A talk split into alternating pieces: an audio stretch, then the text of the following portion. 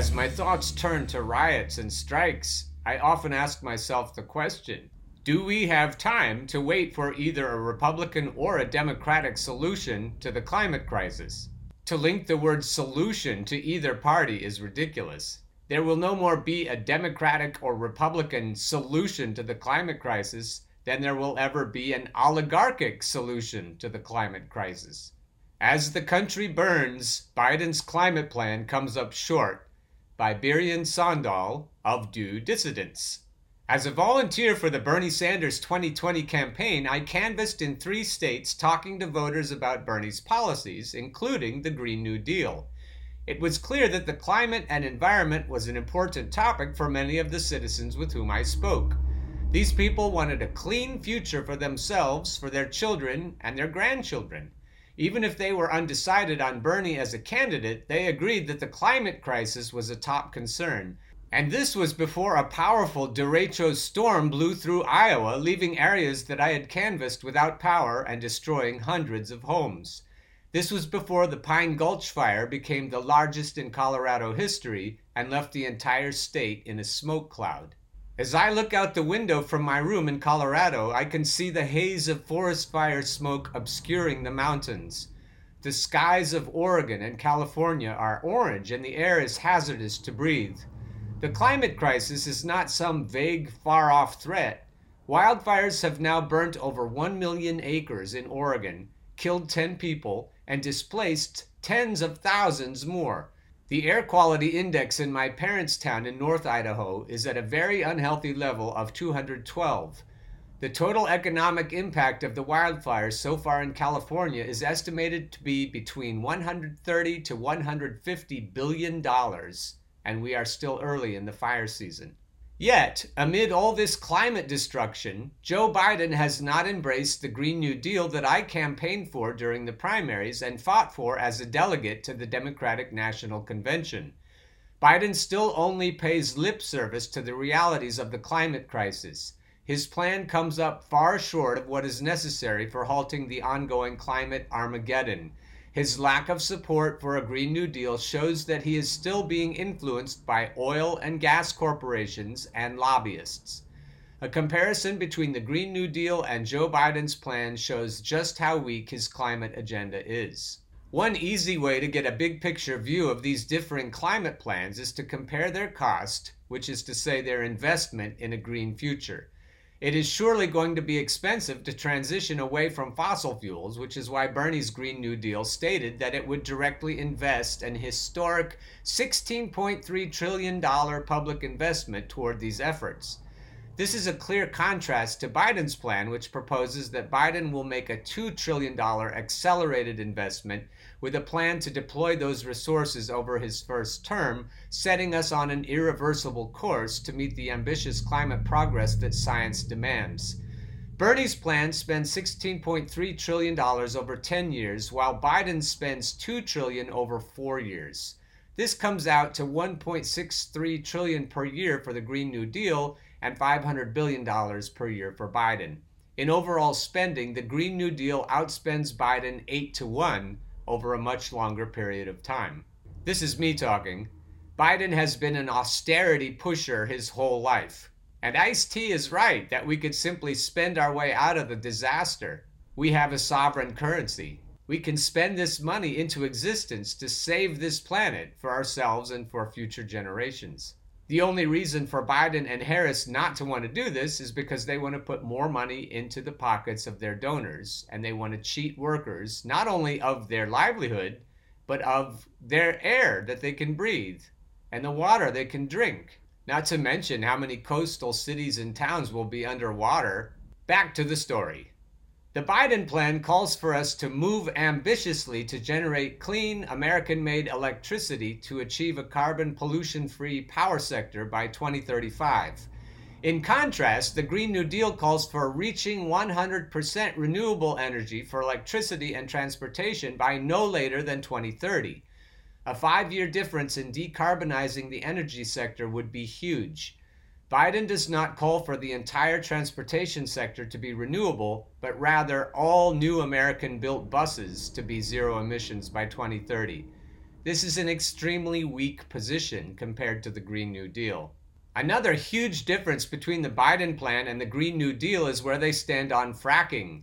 Joe Biden has been very vocal on this subject, saying, I am not banning fracking. Let me say that again I am not banning fracking.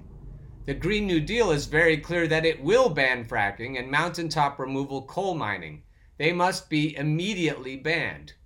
A study by Stanford professor Mark Z. Jacobson concluded that, in terms of climate, natural gas causes greater global warming than other fossil fuels over 20 years across all applications.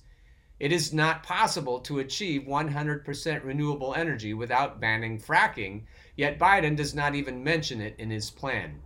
The reason for this lack is an attempt to save fracking jobs by the Biden campaign. However, the Green New Deal has a solution for this job loss a guaranteed five years of a worker's current salary, housing assistance, job training, health care, pension support, and priority job placement for any displaced worker, as well as early retirement support for those who choose it or can no longer work. All Biden's plan has to offer is to make sure coal miners and their families receive not only the respect they deserve, but also the pensions and health benefits they have been promised. These platitudes do not represent a just transition for coal workers. The Biden plan also falls short on research and development, spending $400 billion on clean energy technologies. The Green New Deal funds a $500 billion effort to research technologies to fully decarbonize industry and a $150 billion effort to fully decarbonize aviation and maritime shipping and transportation. The Green New Deal also allocates $30 billion for storage shot technology and $100 billion on decreasing the cost of new electric vehicles to $18,000. In total, the GND spends almost two times the Biden plan on research and development. The Biden plan does not once mention the military. Now that's a big surprise. Which is the world's largest polluter? In fact, Biden has called for potential increases in the defense budget, saying, I've met with a number of my advisors, and some have suggested in certain areas the budget is going to have to be increased. Meanwhile, Bernie's Green New Deal recognizes that the Pentagon is the largest institutional emitter of greenhouse gases in the world and that the United States spends $81 billion annually to protect oil supplies and transport routes. We are uniquely positioned to lead the planet in a wholesale shift away from militarism. No plan can be serious about addressing the climate crisis without taking on the military industrial complex. Well, if you've been following this show, dear readers and viewers, you know that Joe Biden is never going to take on the military industrial complex. Unfortunately, Bernie's Green New Deal is no longer an option. Obama claims that protecting our planet is on the ballot, but it certainly is not a priority for Biden. Howie Hawkins and the Green Party are not on the ballot in every state. We just noticed yesterday that the asshole Democrats got Howie Hawkins and the Green Party removed in Pennsylvania.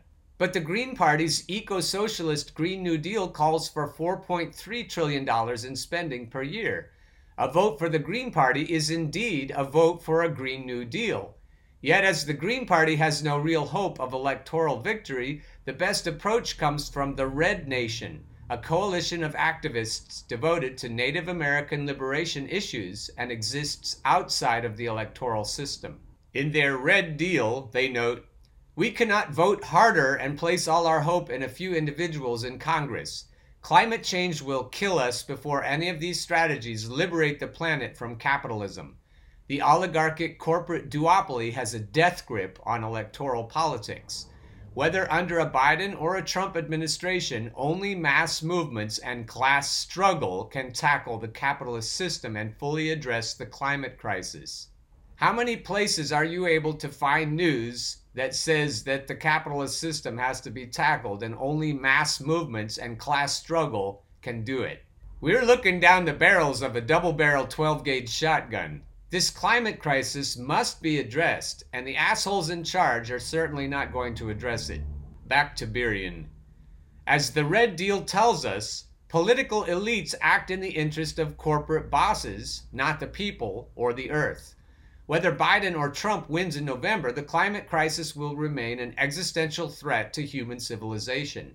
Scientists suggest that we are dangerously close or past several huge climate tipping points. While there can be no going back, Biden's milquetoast incrementalism that does not truly address the transportation sector, ban fracking, cut back on the military, or adequately fund research and development is no solution to this threat. The United States electoral system has failed the people. The only path to real change must be through massive organization of people's movements following the examples of the Red Nation, Greta Thunberg, Extinction Rebellion, and many others. The future livability of the planet is at stake, and the 2020 election offers no answers. If you've been waiting to get out onto the streets because you don't have any other people to go with you, Sometimes the best solution is to make a sign that says what you want to say and just start walking around in a populated area. That's a true grassroots movement. And if you get something started, you can start to collect people's phone numbers and contact information. And maybe you'll get five or six people marching around with you. And even five or six people in a populated area sends a message. Black Lives Matter is a great thing to put on your sign. Extinction Rebellion is a great thing. Cries for economic justice are always going to help. Occupy Wall Street is a great cause to get started again. A combination of any or all of those is even better. If you think of some catchy slogan that combines all of them, that would make a great sign. And great signs, if you make them creatively and easy to read, could turn into great movements. I'm not saying you're right or wrong. I'm saying no one will listen if they can't read your sign. First, message! What are you trying to say? Think of a short, relevant message. Can they read it from across the street and know what you're talking about? Materials! While there are a huge range of materials you can use, some may impede your ability to participate. Keep this in mind when you stop by the craft store. Poster board is colorful and plentiful, but there's also foam board, a little more expensive, and cardboard. Also, research if your city has restrictions on what kind of materials can be used for signage. Metal and wood is prohibited in many areas because of its ability to be used as a weapon. Get the biggest, blackest marker you can find, and a pencil to help lay everything out. Lightly trace your letters on the paper. You can try drawing shapes or maybe using scribbles to figure out the thickness. This is where you work out all the spacing issues. Refine your shapes, make them solid. People can judge you based on your line quality. Leave margins or space around the edges. This will make your letters stand out because there's more surface area to contrast.